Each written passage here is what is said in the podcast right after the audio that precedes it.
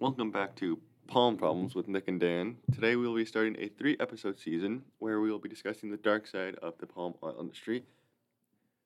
We will be also talking about both economic and environmental factors regarding the palm oil industry. Today we'll be starting our first episode for Palm Problems.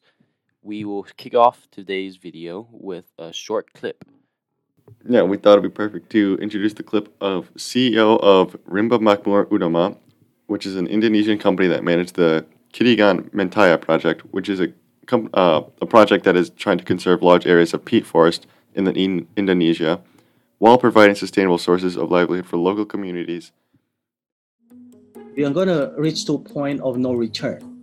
And this thing is going to be so catastrophic for the world, not just for Indonesia, but for the world. Was a pretty eye-opening clip for me because the CEO of someone who is trying to conserve forests is saying that there will be a point of no return, where it's not just going to be devastating for Indonesia, but the world. But you might be thinking, what is this devastating point of no return? I think that what he's mainly referring to is the techniques they're using to harvest and palm oil. Um, one of the main techniques I think he's talking about is the slash and burn technique because this is causing massive deforestation. Yeah, in 2015 alone, 1.7 million hectares of rain- rainforest were felled, and that's a crazy amount of trees just in one year. And those rainforest houses many habitats for endangered species like the orangutan, and it just destroys those ecosystems.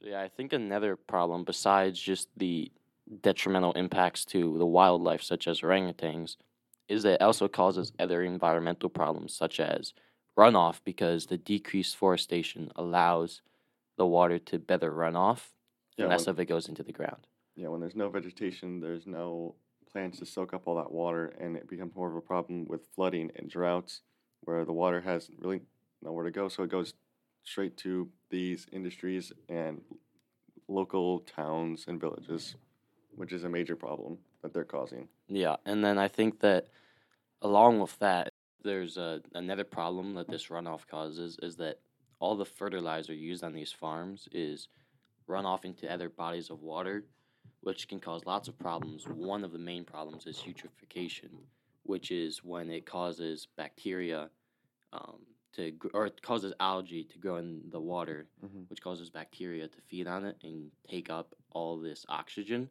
which makes the water will have less oxygen and creates areas called dead zones where fish will die and there's just Mm. low oxygen content.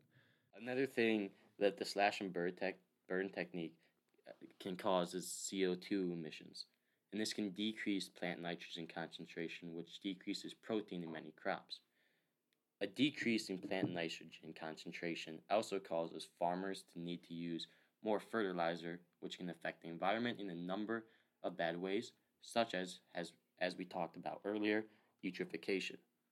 As well as impacting nitrogen levels, CO2 emissions can also cl- cause climate change or impact climate change, Mhm. which is very bad for the environment and agriculture.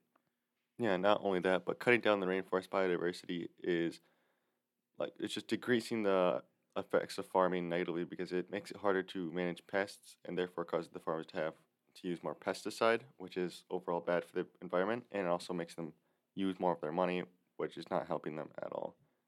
Yeah, and then so not only does it um, poorly impact the environment, it also impacts their agriculture because it makes droughts more likely, um, causes floods more commonly, and as we talked about, makes them need more fertilizer because of the decreased biodiversity.